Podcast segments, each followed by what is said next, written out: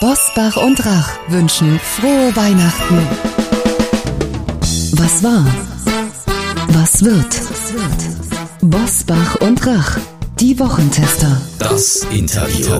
Powered bei Redaktionsnetzwerk Deutschland und Kölner Stadtanzeiger. Und hier sind die Wochentester. Wolfgang Bosbach und Christian Rach.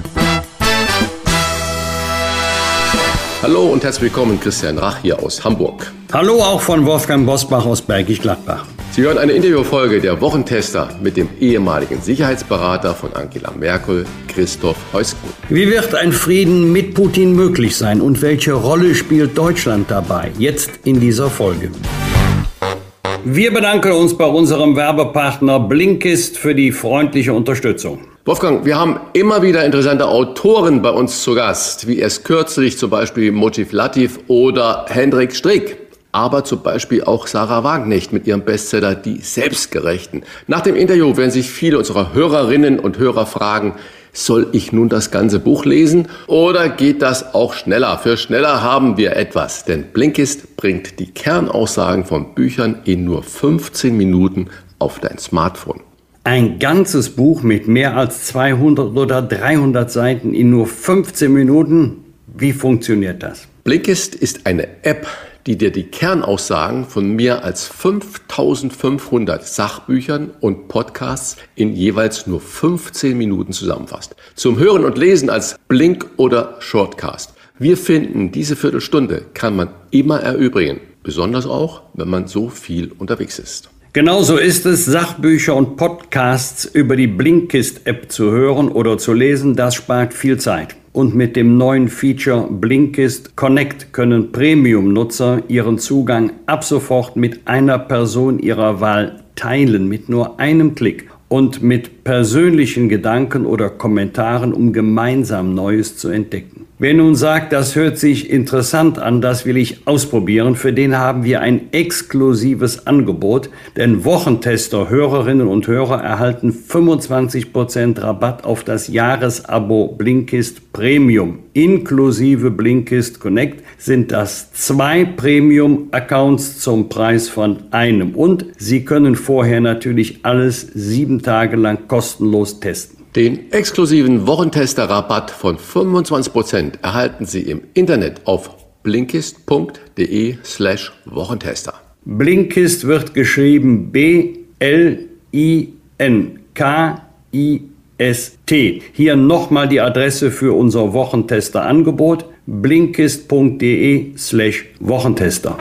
Heute zu Gast bei den Wochentestern Christoph Heusken, der Leiter der Münchner Sicherheitskonferenz und ehemalige Sicherheitsberater von Angela Merkel, spricht mit den Wochentestern über die zentrale Frage und Hoffnung für 2023. Wie wird Frieden mit Putin möglich sein? Er war UNO-Botschafter in New York. Sicherheitsberater von Angela Merkel und leitet ab dem kommenden Jahr die Münchner Sicherheitskonferenz. Damit ist er unsere erste Wahl, wenn es um die Frage des Jahres geht, ist Frieden mit Putin überhaupt noch möglich? Und wenn ja, wann? Herzlich willkommen bei den Wochentestern Christoph Heusgen. Guten Morgen. Herr Heusgen, die Bundesregierung ist auf Distanz zum französischen Präsidenten Macron gegangen. Der hatte angeregt, Russland bei Friedensverhandlungen Sicherheitsgarantien zu geben. Was ist falsch oder problematisch an diesem Vorschlag von Macron? Dieser Vorschlag ähm, suggeriert, dass wir in der Vergangenheit ähm, Russland ähm, äh, keine Sicherheitsgarantien gegeben haben, dass wir Russland sozusagen mit dem NATO-Bündnis auf die Pelle gerückt seien, dass wir ähm, ihn in eine äh, bedrohliche äh, Lage gebracht haben. Und das stimmt einfach nicht. Wir haben die NATO, und da muss man immer wieder dran erinnern, die NATO ist seit ähm, 2004 ähm, nicht mehr Richtung Osten erweitert worden und auch in den Staaten, denen die NATO-Erweiterung nach dem Fall des Eisernen Vorhangs stattgefunden hat, aus guten Gründen stattgefunden hat. Die NATO ist nie irgendwie so dort ähm, auch militärisch präsent gewesen, dass es nur im entferntesten eine Bedrohung für Putin hätte ähm, darstellen können. Nein, Putin ähm, ist auf einem imperialen Weg. Er möchte den Fall des Eisernen Vorhangs rückgängig machen. Er will Gebiete zurückerobern, die er glaubt, dass sie ins russische Reich gehören. In vielen Ländern wird das ja anders gesehen, als wir das hier in Europa äh, sehen. Und deswegen nochmal die Nachfrage, ist dieses offensichtliche Zugehen auf Putin nicht vielleicht die einzige Möglichkeit, über Frieden mit ihm zu reden? Wer auch immer Nein. dann die Gesprächspartner sind. Nein, das ist absolut der falsche Weg. Ähm, Putin schätzt das als ähm, eine, ähm, äh, eine Schwäche ein. Putin versucht die ganze Zeit zu sehen, wie kann er ein Keil treiben ähm, zwischen Europa und USA und innerhalb Europas. Und mich erstaunt das schon ein bisschen, dass der gerade der französische Präsident diesen Vorschlag macht, denn er müsste es eigentlich besser wissen. Wenn Sie sich anschauen, wie Russland gerade gegenüber Frankreich vorgeht, ähm, Präsident Macron hat vor vier Jahren einmal eine Initiative gestartet und versucht mit Putin einen, ähm, einen Neuanfang zu machen. Er hat ihn auf ein französisches Schloss eingeladen. Er ist oft hingereist. Und was hat Putin ähm, gemacht als Reaktion? Er hat seine Wagner-Truppe in den Sahel geschickt. Er hatte seine Wagner-Truppe ähm, trotz äh, händeringenden Bittens Macrons nach Mali geschickt, ein, ein Gebiet, was früher französische Kolonie war, wo Frankreich sehr äh, präsent war. Und ähm, Putin hat dafür gesorgt, dass ähm, äh, Frankreich seine Truppen aus Mali zurückziehen musste. Also ähm, gegenüber Putin hilft ähm, ein, ein, ein Weichsein überhaupt nicht. Die einzige Sprache, die er verspricht, ist Härte. Was resultiert daraus, wenn man nicht auf Putin zugeht? Wie könnte es dann Ihrer Überzeugung oder Erfahrung nach Frieden geben, also einen Frieden, der den Namen wirklich verdient, der mehr sein müsste als ein Waffenstillstand? Wir haben immer die Vorstellung, dass wir irgendwie, wenn man nur nett genug ist ähm, und wenn man sich lang genug hinsetzt und wenn man sagt, ja, wir gehen auf deine ähm, Sorgen ein, wir könnten mit Putin ähm, Frieden erzielen. Das ist nicht möglich. Wir haben das ja über Jahre hinweg und Sie haben das ja erwähnt. Ich war viele Jahr, Jahre lang ähm, Berater der Bundeskanzlerin. Wir haben das ja über viele Jahre versucht. Wir haben 2008 beim NATO-Gipfel hat die Bundeskanzlerin Bundeskanzlerin ein Veto dagegen eingelegt, dass ähm, Georgien und Ukraine Mitglied der NATO werden. Wir haben dann über viele Jahre hinweg ähm, erstmal das Minsker Abkommen verhandelt und dann alles getan, um das umzusetzen. Dieses Minsker Abkommen hatte ja ähm, den Weg für einen Kompromiss ähm, ähm, dann ja schon ähm, vor uns ausgebreitet. Es hätte die Möglichkeit gegeben, dass Donetsk und Lugansk eine gewisse Autonomie haben, sich wirtschaftlich auch hätten ähm, an Russland annähern können. Putin hat das ja alles nicht gewollt. Putin ist aggressiv, er möchte, ähm, er hat das ja auch selbst gesagt, er möchte die, alles das, was mal zur Sowjetunion gehört hat, möchte er wieder erobern. Und deswegen ist aus meiner Sicht keine Verhandlung, kein Frieden mit Putin möglich. Lassen Sie mir noch ein ganz konkretes Beispiel geben. Ähm, 1994 hat ähm, auf Drängen Russlands und auch unser Drängen hat die Ukraine die Atomwaffen auf seinem Gebiet abgegeben. In diesem sogenannten Budapester Memorandum hat Russland ausdrücklich bestätigt, dass es die territoriale Souveränität und Integrität der Ukraine garantiert. Dieses Budapester Memorandum ist dann vom russischen Botschafter an den Sicherheitsrat der Vereinten Nationen gegeben worden mit der Bitte, dies als Dokument des Sicherheitsrates zu registrieren. Wissen Sie, wer der Botschafter Russlands war 1994? Es war Sergei Lavrov. Deswegen der jetzige Außenminister. Deswegen müssen Sie einfach verstehen, aus ukrainischer Sicht, aber auch aus jemand, der lange Jahre mit Russland verhandelt hat. Es ist nicht möglich, dass man ähm, mit einem Sergei Lavrov oder einem Wladimir Putin eine Abmachung trifft, wo man jetzt sagt, jetzt machen wir einen Frieden und jetzt werden wir hier einen Waffenstillstand haben. Russland wird auch das wieder brechen, sobald es sich eben militärisch erholt hat und dann wieder einen neuen Anlauf nimmt. Das macht mir natürlich dann große Sorgen, wenn ich da Ihre Worte so höre. Dann rechnen Sie überhaupt nicht mit einer Option auf Frieden. Und wenn ich jetzt noch dran denke, dass diese Woche auf zwei russischen Militärstützpunkten, Flughäfen, Explosionen gegeben hat, mutmaßlich verursacht von ukrainischen Drohnen, dann habe ich ja das Gefühl, und dass der Frieden in ganz, ganz äh, weite Ferne rutscht. Gibt es überhaupt eine Option auf Frieden? Ja, es gibt eine Option auf Frieden und das ist die Option, dass Putin abtritt. Ähm, er wird das nicht freiwillig machen. Man muss sehen, wie er ähm, in Russland weiter geschwächt wird und dass dann in Russland ähm, eine Art Revolution stattfindet, das wie in der Vergangenheit ja häufig der Fall, denken Sie an Gorbatschow, denken Sie vorher an Khrushchev, dass eben russische Führer abgesetzt werden. Ich sehe keine Alternative. Aber lassen Sie mich ein Wort sagen zu dem, was Sie eben mit so großer Sorge in der Stimme auch gesehen haben, die Angriffe auf russische Stützpunkte in Russland. Was wir viel zu wenig würdigen, ist, dass die Ukraine sich bisher sehr, sehr zurückgehalten hat. Wissen Sie, die ähm, Russen haben sind verantwortlich für 14 Millionen Flüchtlinge, für Zehntausende Tote. Sie haben Mariupol ähm, und andere Städte, dieses Bachmut, was jetzt äh, umkämpft wird, dem Boden gleichgemacht. Sie zerstören die Infrastruktur des Landes. Sie zerstören die, ähm, die Elektrizität, die Wasserversorgung. Und die Ukraine hat bisher nichts oder praktisch nichts gemacht auf russischem Territorium. Nach Völkerrecht, nach Artikel 51 der UN-Charta, ist Selbstverteidigung für einen angegriffenen Staat möglich und das beinhaltet auch, dass man im Land, das angreift, Militärziele auch tatsächlich dann auch angreift. Und das hat die Ukraine bisher nur in ganz geringem Ausmaß gemacht.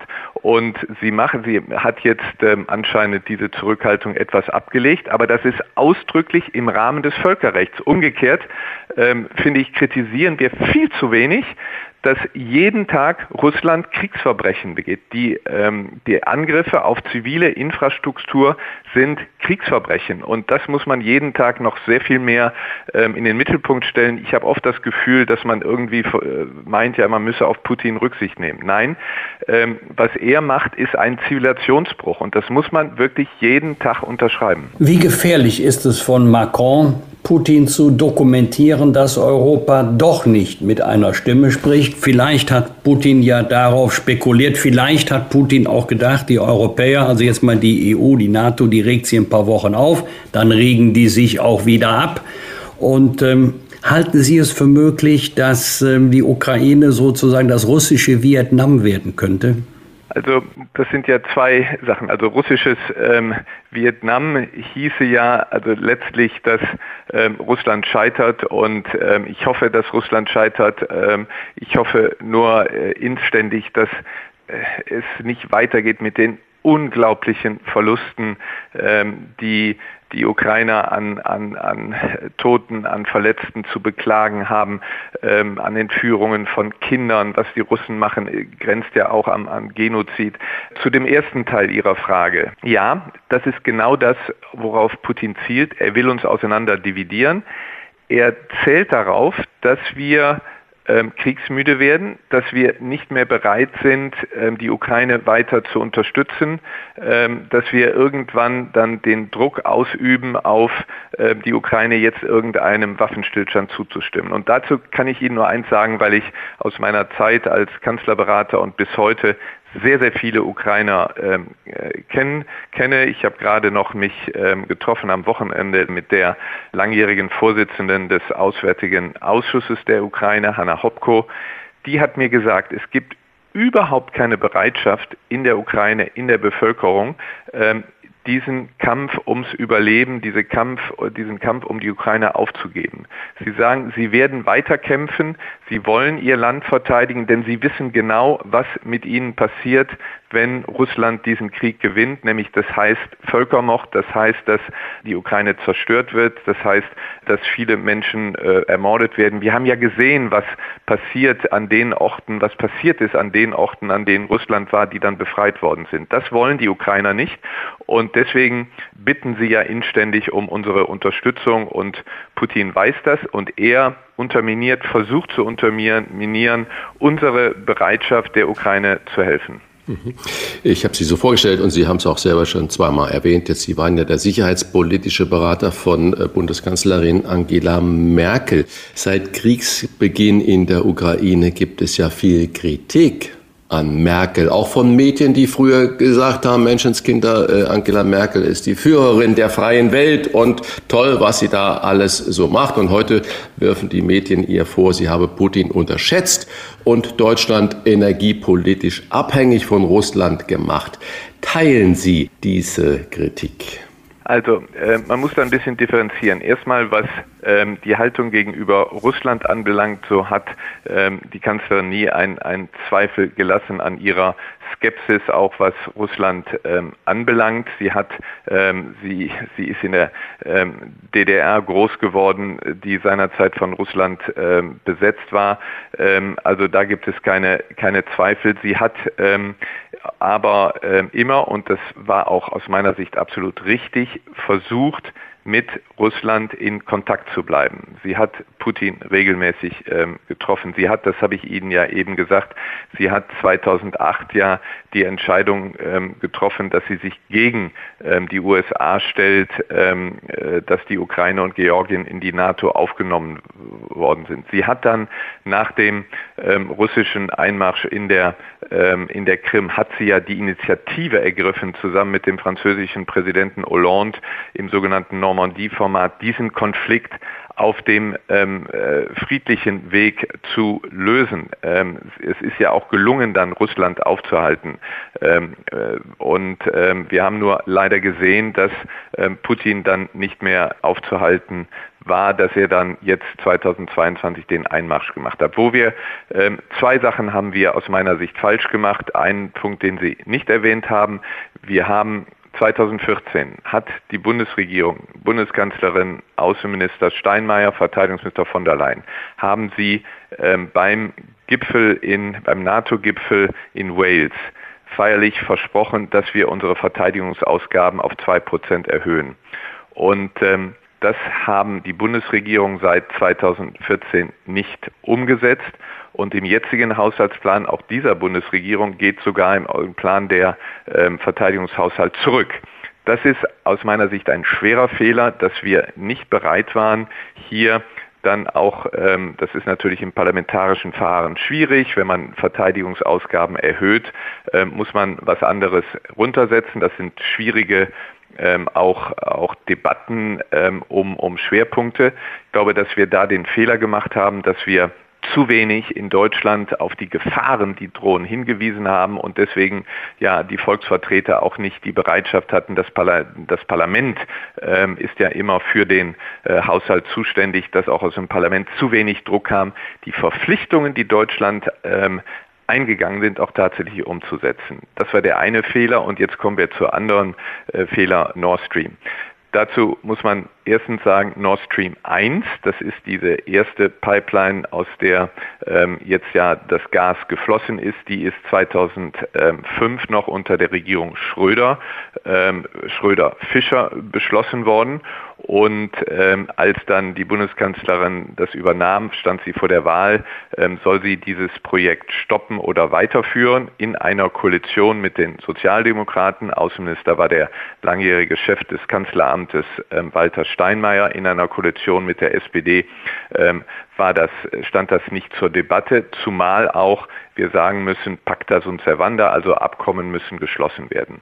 Nord Stream 2. daraus muss man erstmal im Ergebnis sagen, ist kein nie Gas dadurch geflossen, aber ich gebe Ihnen zu, das ist natürlich ein politisches Signal gewesen, was ich ähm, auch ähm, heute sagen muss, dass das ein, ein Fehler war. Und ich kann Ihnen auch sagen, dass natürlich bei dieser Entscheidung, die getroffen worden ähm, ist, auch außensicherheitspolitische Argumente vorgetragen wurden.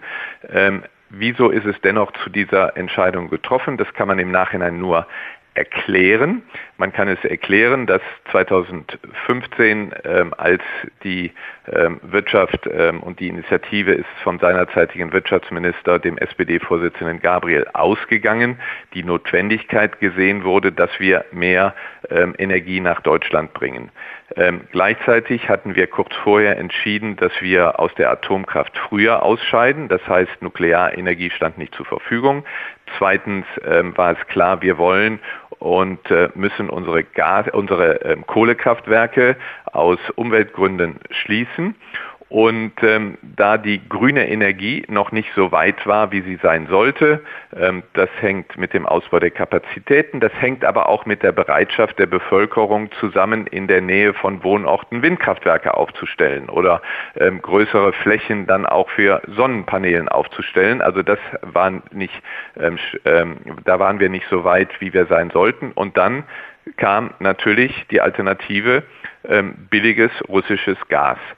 Die ähm, ähm, Wirtschaft war absolut dafür, hat darauf gedrängt. Ähm, die ähm, ähm, SPD-Wirtschaftsminister Gabriel, das war sein Projekt, die CDU teilweise auch. Seinerzeit war der Ministerpräsident von Mecklenburg-Vorpommern, Herr Sellering, der sich sehr dafür eingesetzt hat, ähm, weil das natürlich für sein Bundesland Arbeitsplätze bedeutet. Und ähm, wenn man das dann zusammennimmt ähm, und sieht, wie da eine geschlossene Front ähm, dafür plädierte, ähm, hat die Kanzlerin gesagt, so, das geben wir jetzt nach Brüssel und die, die, die Kommission muss sehen, ist das mit Europarecht vereinbar oder nicht. Und ähm, dann hat das mit, nach einigen Schlenkern ist es so von Brüssel entschieden worden. Das will ich nur sagen, um zu erklären, wie es dahin gekommen ist. Ähm, ich stimme mit Ihnen überein, dass das ein falsches, ähm, wenn Sie der Meinung sind, dass das natürlich ein falsches Signal war. Im Februar des nächsten Jahres erscheint Ihr Buch Führung und Verantwortung. Darin fordern Sie, Deutschland müsse eine neue Rolle in der Außenpolitik einnehmen.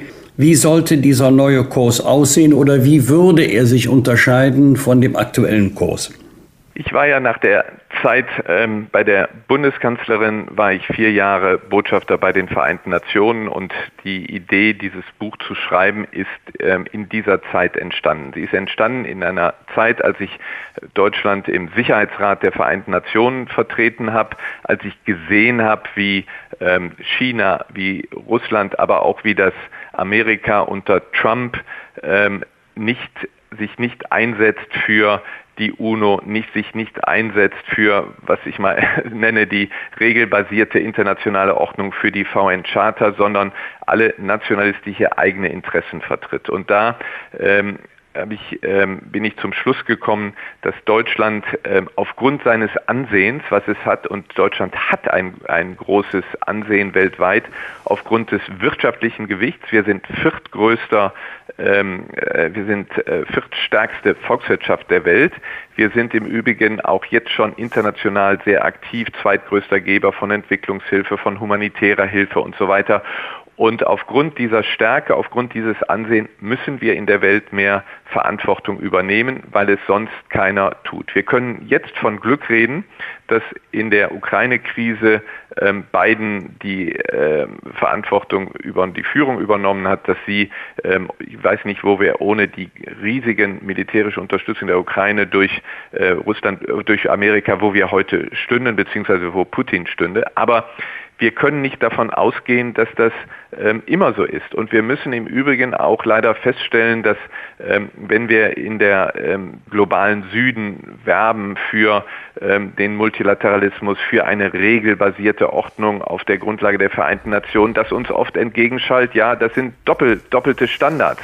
Guck doch mal, was die Amerikaner im Irak gemacht haben oder in Lateinamerika. Und dann sagen sie immer, ja, ähm, aber ihr Deutschen, ähm, ihr habt euch ähm, international nach dem Zweiten Weltkrieg, ihr habt die Lösungen, ihr habt die ähm, ähm, Konsequenzen gezogen aus eurer Geschichte und ihr sollt mehr Verantwortung übernehmen. Und das müssen wir aus meiner Sicht machen. Was heißt das konkret? Wir müssen uns ähm, sehen, dass wir in Europa natürlich weiter Führung ausüben, aber darüber hinausgehen. Wir müssen uns sehr viel stärker ähm, in Afrika, in Lateinamerika, in Asien ähm, ähm, engagieren, indem wir die verschiedenen Instrumente, über die wir ja verfügen, wir haben ein Auswärtiges Amt, wir haben ähm, das äh, Ministerium für wirtschaftliche Zusammenarbeit, wir haben Auslandshandelskammern, wir haben viele Unternehmen, die sich engagieren, Exportweltmeister und viele wir müssen diese Kräfte bündeln. Ähm, wir müssen sehr, äh, sehr viel stärker ähm, unsere verschiedenen Instrumente aufeinander abstimmen, damit wir im globalen Süden uns äh, noch stärker auch einsetzen können für das, wofür Deutschland ja steht, für Europa steht, nämlich, dass sich die Welt nach internationalem Recht richtet, dass man versucht, auf friedlichem Wege weiterzukommen, dass man äh, Menschenrechte, Demokratie versucht zu stärken.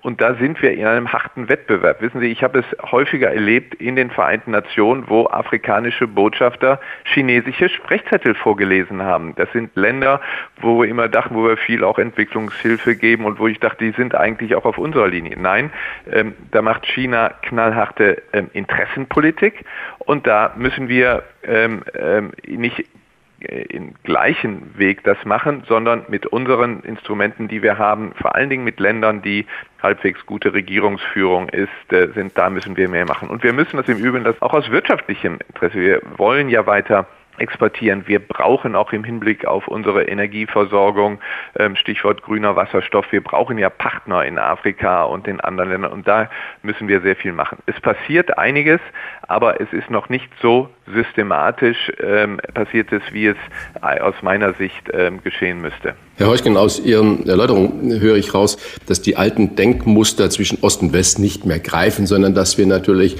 die Nordhalbkugel, Südhalbkugel viel stärker im Blick haben müssen und deswegen auch die ganz konkrete Frage. Mir kommt es ja fast so vor, dass wir heute nur noch eine moralisierende Außenpolitik machen. Greift denn das, wenn wir den anderen Kulturen, den anderen Ländern, äh, gerade auf der anderen Seite der Weltkugel, äh, unsere Moralvorstellungen als Leitwährung, sage ich es in Anführungsstriche, vorgeben und sagen, jetzt bitteschön, äh, so wie wir das sehen und denken. Ist das denn der richtige Weg? Das sind zwei ganz, ganz wichtige Fragen. Zur ersten Frage. Ich brauche in der Tat ähm, das Wort Westen oder diesen Konflikt Ost-West praktisch gar nicht mehr. Denn wenn Sie das jetzt in Ihren, also wenn wir das hier in Deutschland machen, westliche Werte, Europa, wissen wir alle, um was es geht. Wenn Sie die gleiche Diskussion in einem afrikanischen Land oder einem lateinamerikanischen Land führen, dann wird ihnen sofort ähm, werden ihnen Doppelstandards vorgehalten. Wenn wir jetzt sagen, wir vertreten westliche Werte, indem wir jetzt hart gegen Russland vorgehen, indem wir die Ukraine mit Waffen unterstützen, ähm, dann sagen die Afrikaner, ja, aber sorry, wo wart ihr denn, als ähm, George Bush Jr. zum zweiten Mal ähm, den Irak überfallen hat? Da gab es überhaupt keinen ähm, Grund, ähm, völkerrechtlich war das nicht gerechtfertigt. Oder wart ihr, wo wart ihr, als Amerika nach Panama, nach Grenada, Nicaragua interveniert hat. Ähm, das war die westliche Führungsmacht und so und deswegen Doppelstandards. Deswegen benutze ich das nicht. Ich glaube, wofür wir uns einsetzen müssen, ist die regelbasierte internationale Ordnung. Das ähm, klingt jetzt nicht so eingängig wie Westen, das gebe ich zu, aber wir müssen uns einsetzen für die UN-Charta, für die allgemeine Erklärung der Menschenrechte, denn das sind Dokumente, die sind global, die sind von allen Ländern ähm, unterschrieben worden. Und ähm, das, äh, wenn wir uns daran halten, haben wir sehr viel mehr Glaubwürdigkeit. Und das heißt natürlich auch, dass wir dann auch bereit sein müssen, äh, mal an den Amerikanern Kritik üben. Die vertragen das im Übrigen. Ich glaube, dass die Amerikaner auch so langsam verstehen, dass sie in dem globalen Wettbewerb, wo sie nicht mehr die, ähm, die, die Supermacht Macht sind, dass sie auch andere Wege eingehen müssen. Also was ich Ihnen gerade sage mit der regelbasierten Ordnung, da gibt es sehr viel mehr Amerikaner, die das auch sehen. Der zweite Punkt, ähm, ich mache mich jetzt wahrscheinlich bei dem Großteil Ihrer Hörer ähm, unbeliebt, aber ich hab, muss sagen, ich habe das eigentlich mit völligem Unverständnis, ja schon fast mit etwas Schrecken gesehen, wie in Deutschland die ganze Republik, ich weiß jetzt nicht, was Sie in Ihren Podcasts gemacht haben, wie die über Katar hergefallen sind. Es ist aus meiner Sicht wirklich nicht nachvollziehbar. Ähm, Katar ist ein Land und das ist, steht Pax pro Toto. Das ist keine Demokratie. Das ist ein relativ junges Land. Das ist erst ähm, in den 70er Jahren etwa unabhängig geworden. Ähm, ein Land, das andere Strukturen hat ähm, und ein Land, was sich in den letzten Jahren entwickelt hat. In New York ist einer der wichtigsten Vertreter, die dort ähm, auch ähm, über die äh, Kontinent hinweg große, äh, großen Respekt genießt die Botschafterin, eine Frau aus Katar, die hat wichtige Verhandlungen geführt, hat einen großen Respekt. Wir haben äh, bis nach, äh, bis ich aufgehört habe, noch nie eine Frau als Botschafterin. Katar hatte das schon. Ich habe mich mit dem Außenminister von Katar vor kurzem getroffen und ähm, der schüttelte nur mit dem Kopf und sagte, wieso wollt ihr jetzt hier alle, dass wir hier Regenbogen fahren und sowas? Das ist einfach eine andere Kultur. Der wusste übrigens ähm, zu berichten und hat mich gefragt, ob ich denn wüsste, wann in Deutschland die äh, Homosexualität, äh, seit wann das nicht mehr strafbar ist. Ich weiß nicht, Herr Busbach, ob. Sie das wissen, aber... Ja, 94. Genau. Erst vier, so. Ja. Und Vergewaltigung in der Ehe noch viel später. Und wir kommen jetzt in ein Land, was eine andere Kultur hat, eine andere Religion, kommen wir jetzt hin mit unseren Vorstellungen. Und das Schlimme ist, dass ähm, auch die, ähm, die Gastarbeiter, die dort sind, diese ganze, alles, was wir da machen, gar nicht verstehen. Die Internationale Arbeitsorganisation hat, ähm, das ist keine katarische Organisation, das ist eine UNO-Organisation, hat gesagt, dass seit der Vergabe der Weltmeisterschaft an Katar 85 Prozent der Gastarbeiter in Katar sagen, dass sich ihre Verhältnisse sehr verbessert haben. Und ähm, die wollen, dass das so weitergeht. Der katarische Außenminister, ich habe ihn gefragt, wie ist das denn jetzt mit dieser ganzen Kampagne gegen euch? Ähm, macht ihr eure Schritte weiter oder werdet ihr das zurückdrehen? Sagte nein, ähm, wir machen das, weil wir das selbst wollen, aber wir machen das in unserem Tempo. Und dann sagt er mir noch was, ähm, was mir auch sehr zu denken gegeben hat. Diese, er sagte, diese Kampagne, die von Deutschland und einer Handvoll weiterer Länder gekommen ist, führt dazu, dass ihr im gesamten arabischen Raum unbeliebter werdet. Denn der arabische Raum, selbst die, die ehemaligen Gegner von Katar wie Saudi-Arabien und selbst die Emirate haben sich alles angeschlossen. Ähm, das wird gesehen, dass wir Deutsche der arabischen Welt den Arabern nicht gönnen, dass sie eine solche ähm, Fußballweltmeisterschaft ausrichten. So. Und das ist etwas, was man auch im Allgemeinen sehen muss. Wir können nicht mit unseren Werten, ähm, in, in die, die sich, die erstens bei uns auch nicht äh, immer überall umgesetzt werden.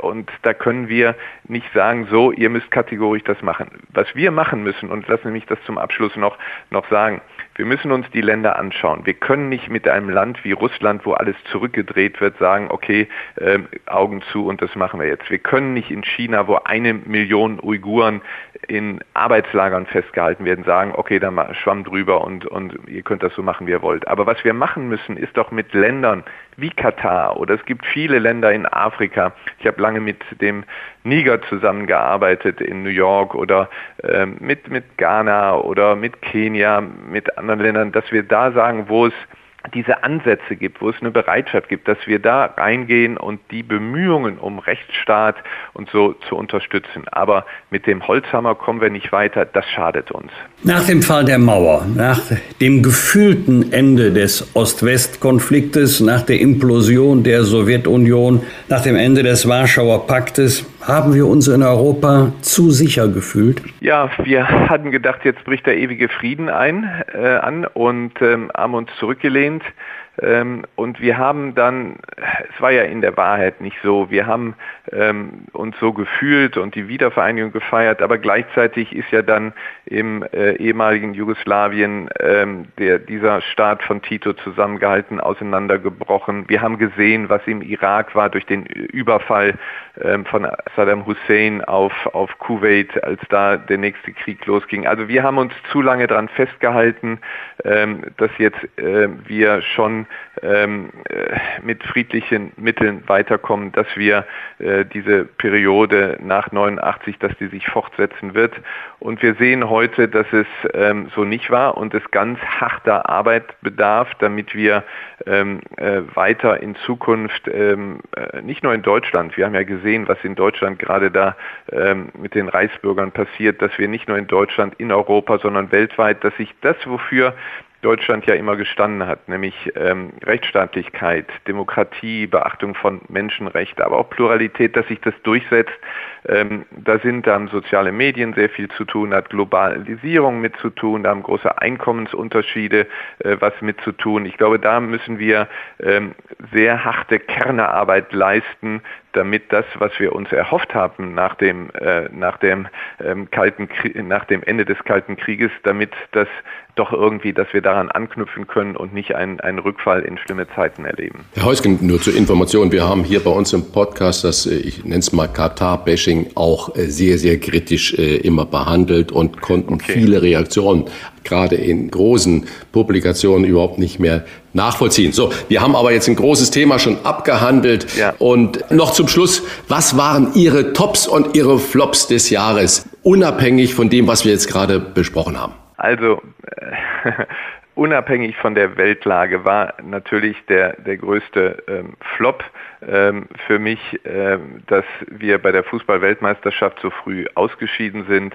und das Schönste ansonsten war, dass ich in meinem hohen Alter nochmal Vater geworden bin. Das hat mir in diesem Jahr das größte Glück bereitet. Führung und Verantwortung von Christoph Heusgen erscheint im Februar 2023. Den Termin und den Titel des Buches sollten Sie sich schon einmal vormerken. Vielen Dank für die Einordnung und die Einblicke, die uns Christoph Heusgen gegeben hat.